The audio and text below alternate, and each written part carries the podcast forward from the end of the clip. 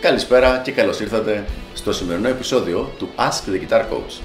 Σήμερα έχουμε μία ερώτηση από το φίλο μας τον Γιάννη, συνονόματο, γεια σου Γιάννη, ο οποίος ρωτάει το εξής.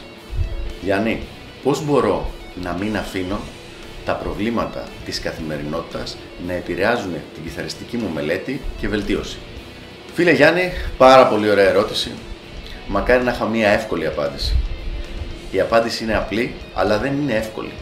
Και εκεί είναι μάλλον η δυσκολία της. Με απλά λόγια να σου πω ότι μετά από πολλά χρόνια που έχω μελετήσει και έχω ψάξει και τους επιτυχημένους κιθαρίστες αλλά και γενικότερα και τους μηχανισμούς επιτυχίας στη ζωή συνολικά, οι άνθρωποι οι οποίοι τα καταφέρνουν γενικότερα είναι αυτοί οι οποίοι δεν επιτρέπουν, καταφέρουν να βρουν τρόπους να βάλουν σε κουτάκια κατά κάποιο τρόπο ό,τι πάει στραβά στη ζωή τους και δεν το αφήνουν να επηρεάσει το βασικό τους σκοπό. Είτε αυτός είναι η κιθάρα, είτε είναι οποιοδήποτε άλλος στόχος έχουν θέσει. Για να το πετύχεις αυτό, πολύ πολύ απλά χρειάζεται να κάνεις δύο βασικά πράγματα. Πρώτα απ' όλα να εξελίξεις την ικανότητά σου να μην επηρεάζεσαι συναισθηματικά από οτιδήποτε πάει στραβά. Δηλαδή να είσαι συναισθηματικά ανεπηρέαστος. Το δεύτερο είναι το να φτιάξεις μια σειρά από habits, από συνήθειες, οι οποίες να σε καθοδηγούν προς την μελέτη σου.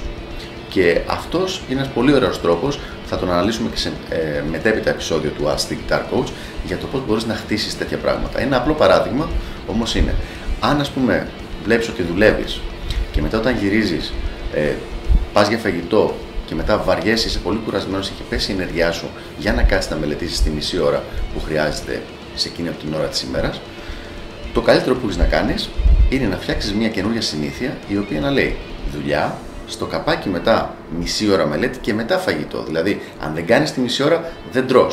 Μετά από λίγο καιρό, αυτό προγραμματίζεται και ξέρεις ότι γυρίζεις από τη δουλειά, μελετάς και τρώ.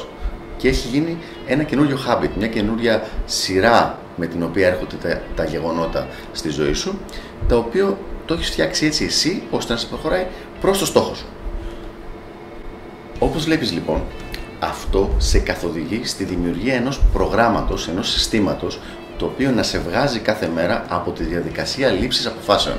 Δηλαδή, αν μια μέρα αισθάνεσαι συναισθηματικά περίεργα, εκείνη τη μέρα το μυαλό σου δεν θα είναι σε καλή κατάσταση για να πάρεις σωστές αποφάσεις. Αν αυτές τις αποφάσεις πρέπει να τις πάρεις εκείνη τη μέρα, τότε δεν θα είναι καλές.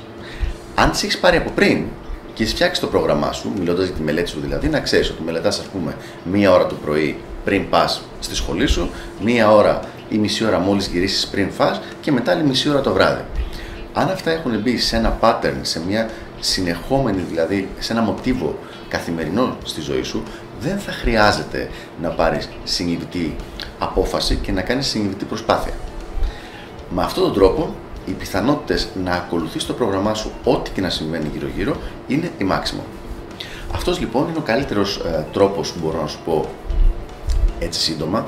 Το συγκεκριμένο θέμα είναι στον τομέα της παραγωγικότητας, ο οποίος είναι πολλές ώρες κανονικά διδασκαλίας και για να μπορέσει να βελτιώσει ο καθένας τους τρόπους με τους οποίους κάνει τη δουλειά του.